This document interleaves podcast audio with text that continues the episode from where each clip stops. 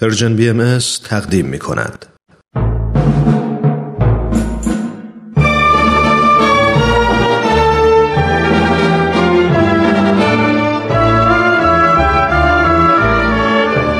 رادمردان جاوید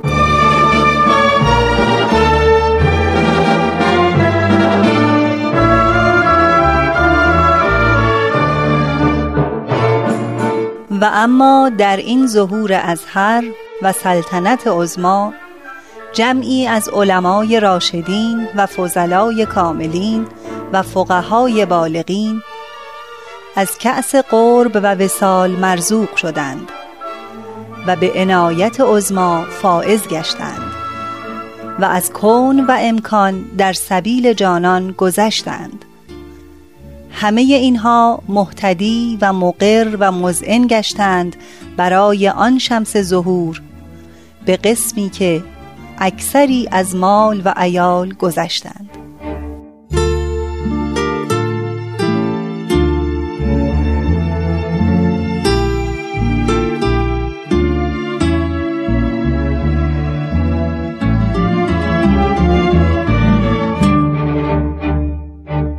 همراهان گرامی درود بر شما. ترانه هستم.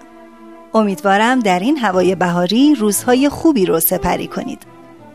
حتما به خاطر دارید که در این مجموعه زندگی نامه افرادی رو مرور می کنیم که در آین اسلام به علم و تقوا مشهور بودند و اغلب به واسطه درجه اجتهاد صاحب مقلدین و پیروان و مسجد و منبر و حوزه و درس بودند. این افراد که در بیشتر موارد به واسطه مقام و موقعیت خود از اعتماد به نفس و غرور بالایی برخوردار بودند زمانی که شنیدند آین جدیدی ظاهر شده ابتدا از قبول آن خودداری کردند. اما چون اهل تحقیق و انصاف بودند پس از مطالعه و جستجو حقیقت را از جان و دل پذیرا شدند و در راه آن از بذل مال و جان دریغ نکردند. در این بخش از برنامه رادمردان جاوید شرح حال عالم فاضل جناب ادیب العلمای طالقانی رو به پایان می‌بریم. لطفا همراه ما باشید.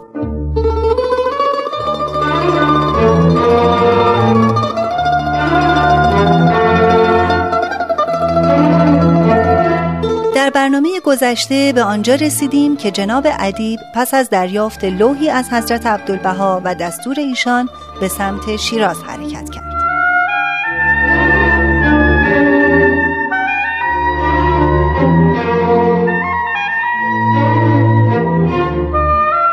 در راه شیراز به هر ده یا منزلی که می رسیدیم مردم را آماده آشوب و هنگامه می دیدیم هر مسافری را که می‌دیدند از حالش تجسس می‌کردند و بد می‌گفتند. بهایانی که در آنجا بودند با وجود اشتیاق به دیدار جرأت ملاقات نداشتند. از دور پنهانی اظهار محبتی می‌کردند. در زرقان که یک منزلی شیراز است چهار روز توقف کردم تا دوستان محل اقامت را در شیراز معین کنند. همراهان من جرأت بیرون آمدن در روز را نداشتند. خلاصه موفق شدیم خود را به شیراز برسانیم. در شیراز وضع بهاییان بسیار سخت بود. زیرا بر اثر تحریک علما عوام به بهاییان هجوم می آوردند و مردم نیکندیش هم از ترس جرأت نزدیک شدن و کمک به بهاییان را نداشتند. در چنین زمانی بود که لوحی از حضرت عبدالبها مرکز عهد و پیمان امر بهایی رسید که باید فوراً بیت حضرت باب مؤسس آین بابی و مبشر حضرت بهاءالله که سالها در دست دیگران بود و بسیار تغییر کرده بود به کلی خراب شود و از روی همان اساس اصلی بدون نقطه زیاد و کم به صورت اولیه و در کمال استحکام بنا شود. در چنین اوضاعی دریافت این لوح بسیار حیرت آور بود. موقعیت بیت مبارک چنین بود که هرگاه شخص غریبی از آن کوچه عبور می کرد مورد توجه واقع می شد و گمان می رفت که حتما این شخص از طایفه بابی است. در این بیت همیشه بسته بود. دو خانه کوچک در دو طرف بیت به دستور حضرت بهاءالله خریداری شده بود که اگر کسی از مؤمنین قصد زیارت می کرد باید در شب وارد آن خانه ها شود و از آن خانه وارد بیت مبارک گردد و باز در همان شب به همان ترتیب خارج شود. بیت مبارک در کوچه تنگ واقع بود که در مقابلش در خانه یکی از مجتهدین موسوم به حاجی سید مهدی کازرونی بود. به هر حال به بهایان شیراز گفتم که تأخیر در امر حضرت عبدالبها جایز نیست زیرا حتما این امر مبتنی بر مساله و حکمتهایی است که از احاطه علمیه ما خارج است. بعد از تهیه وسایل توسط فردی به نام معمار باشی کار به سرعت شروع شد. تخریب محل آغاز و خاک و آوار به ناچار در همان کوچه تنگ ریخته می‌شد. سراسر کوچه پر از خاک شده بود و به خصوص درب خانه آن مجتهد مانند تلی شده بود که باید افرادی که به خانه آن عالم می‌رفتند از آن بالا و پایین می‌رفتند و در زحمت افتاده بودند سرانجام بنای اصلی نمایان شد و از روی همان اساس و بدون تغییر و تبدیل حتی سرمویی مشغول ساختن بنای جدید شدند. با وجود معروفیت بنا و تنگی راه آبرین و نزدیک بودن خرابی ها به خانه آقا سید مهدی احدی نپرسید که این بانی کیست و چرا آن را خراب کردند و چرا بنا می کنند پس از مدتی بنا به پایان رسید. افراد مسن و قدیمی که صورت اولیه آن را دیده بودند تصدیق کردند که بنای جدید هیچ تفاوتی با صورت قدیم ندارد و حتی گچبری ها همان است. پس از آن لوح مبارکی دریافت کردم و معمور ملاقات و ترتیب امور بهایان هندوستان شدم. امر فرموده بودند که پس از آن به عراضی مقدسه حرکت کنم. پس با میرزا علی پسرم و جناب میرزا محمود زرقانی از طریق بوشهر به بمبئی و بعد به عرض اقدس یعنی عکا و حیفا سفر کردم. پس از زیارت حضرت عبدالبها و عراضی مقدسه به دستور مبارک به ایران بازگشتم و به نقاط مختلف ایران سفر نمودم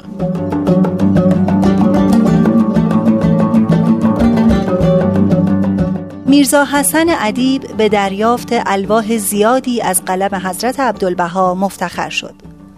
آن حضرت ایشان را به القاب مختلفی چون منادی میثاق، منادی پیمان و حضرت ادیب دبستان الهی ملقب فرمودند. همانطور که قبلا اشاره شد جناب ادیب طبع شعری هم داشت.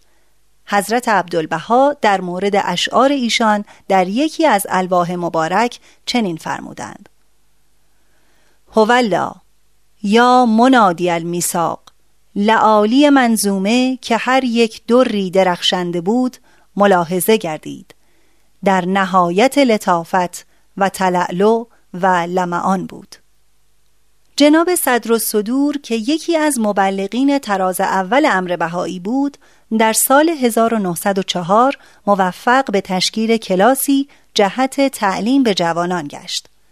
پنج سال بعد در حالی که این کلاس ها دائر بودند و جوانان بهایی با استقبال فراوان در آنها شرکت می کردند جناب صدر و صدور درگذشت. جناب ادیب تصمیم گرفت که با ادامه تدریس مانع از تعطیلی این کلاس ها شود. در این راه تنی چند از بهاییان با وی همراهی کردند در این کلاس ها جوانان به مطالعه آثار و الواح مقدس بهایی تشویق می شدند و نیز بحث و مذاکرات و مناظرات دینی صورت می گرفت.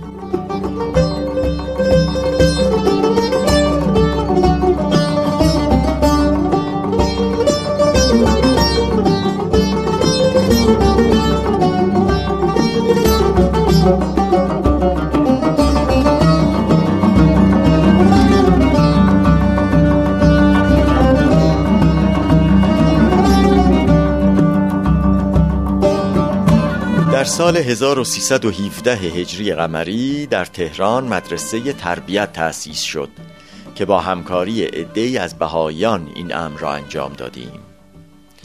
مدارس بهایی در آن زمان اولین مدارس به شیوه جدید بودند و در آنها دختران و پسران اعم از بهایی یا غیر بهایی مشغول تحصیل شدند که بسیار مورد توجه ارباب فضل و دانش قرار گرفت. اغلب خانواده های غیر بهایی فرزندان خود را به آن مدارس میفرستادند. از آنجا که این حقیر در تأسیس این مدرسه سهمی داشتم و دیگران را نیز در این امر خیر تشویق می کردم لوح مبارکی از قلم حضرت عبدالبها مرکز عهد و پیمان امر بهایی به افتخار این جانب نازل شد. فرمودند هو یا من قام به کلیتهی علی خدمت امر الله. آنچه در خصوص دار و تعلیم مرقوم نموده بودید ملاحظه گردید. مورس فرح و سرور شد و محرک وجد و سرور. جمیع یاران خرم و شادمان گشتند. این دبستان از تأسیسات اصلیه اساسیه است. و فی الحقیقه سبب استحکام بنیان عالم انسانی است. ان الله از هر جهت تکمیل گردد. چون این دبستان در هر خصوص مکمل و معمور و فائق بر سایر مکاتب و مدارس گردد دیگری و دیگری به تتابع تأسیس شود. مقصود این است که یاران باید در فکر تربیت و تعلیم عموم اطفال ایران افتند.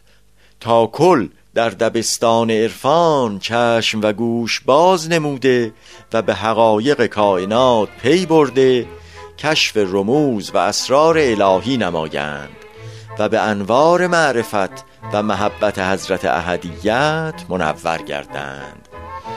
و این بهترین وسیله است به جهت تربیت عموم. ولبها و علک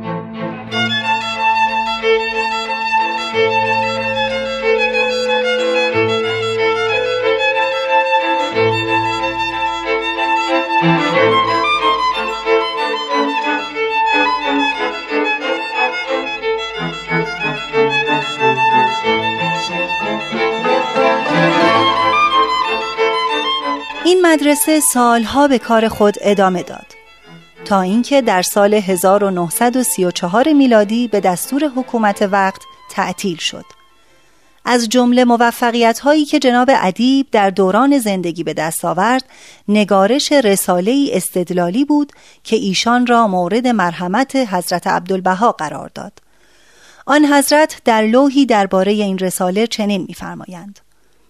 هولا ای منادی پیمان نامه رسید مرقوم فرموده بودید که رساله ای به قواعد فلسفه در اثبات حقیقت مظاهر قدسیه و این ظهور اعظم نگاشته اید و تدریس به جوانان این عصر رحمانی و نورسیدگان باغ الهی می نمایید. این خبر سبب سرور بود زیرا وظایف اصلیه ایادی امرالله تعلیف کتب مفیده و رسائل بدیعه در اثبات الوهیت و وحدانیت و حقیقت مظاهر مقدسه است. علل خصوص در این ایام به قواعد فلسفه طبیعی و دلائل عقلی و براهین منطقی زیرا اکثر اهل عالم از منقول دور و به معقول متشبس و مقنع و مسرور. باری تا توانید براهین قاطعه و دلائل واضحه و عقلی و نقلی بر اثبات الوهیت و وحدانیت الهی و حقیقت مظاهر مقدسه سبحانی نمایید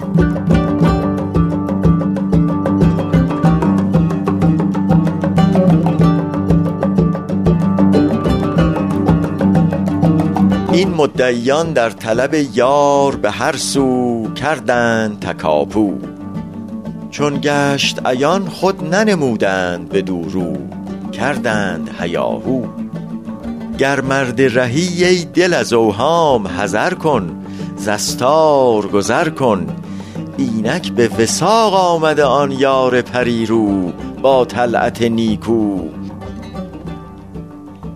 از اول ابدا نهان بود جمالش در ستر جلالش. در طور لقا موسی جان در طلب او رب ارنیگو. امروز شد از مشرق توحید نمایان چون شعله فاران. شد جلوگر انوار جمالش ز همه سو از هر در و هر کو. ای طالب دیدار خدا خیز و به یک بار دل از همه بردار. بشنو ز من این نکته باریک تر از مو تا بگذری از جو. آن جوهر جان بینی و هم سر خفا را هم عین بقا را. آن طلعت یزدانی و آن قامت دلجو وان قدرت بازو. هر لحظه جمالی و جلالی و کمالی از حال به حالی گه رمز هوهو و گهی راز انهو گه نغمه یاهو. از عرش ندای لمن الملک بلند است سرها به کمند است. برپا شده محکمه عدل به عکو بشتاب بدان سو. تا نیک بسنجد همه اعمال خلایق از کاذب و صادق بنهد همه را کیفر اعمال به پهلو برگو به جفاجو. عاجز بود از وصف رخش عالم و عارف هر ماده و واصف. هیهات ادیبا نرسد مور به آهو اندر تک و در پو. وصف رخ خورشید کجا ذره تواند؟ بی شبهه نداند. از ذره ناچیز منه پای در این کو بنشین و ثنا گو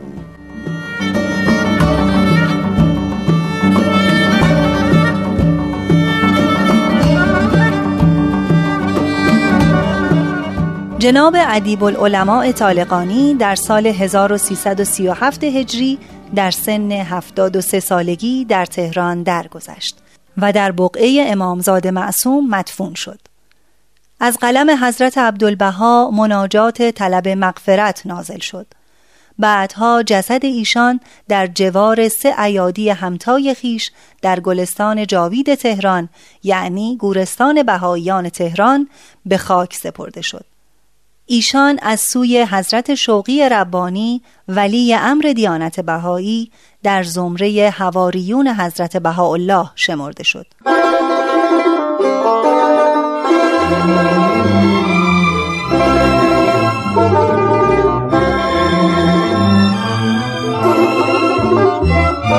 دوستان عزیز امیدوارم زندگی نامه جناب ادیب العلمای طالقانی مورد توجه شما واقع شده باشه. در برنامه بعد به بررسی شرح حال یکی دیگر از رادمردان جاوید می‌پردازیم. تا بعد بدرود.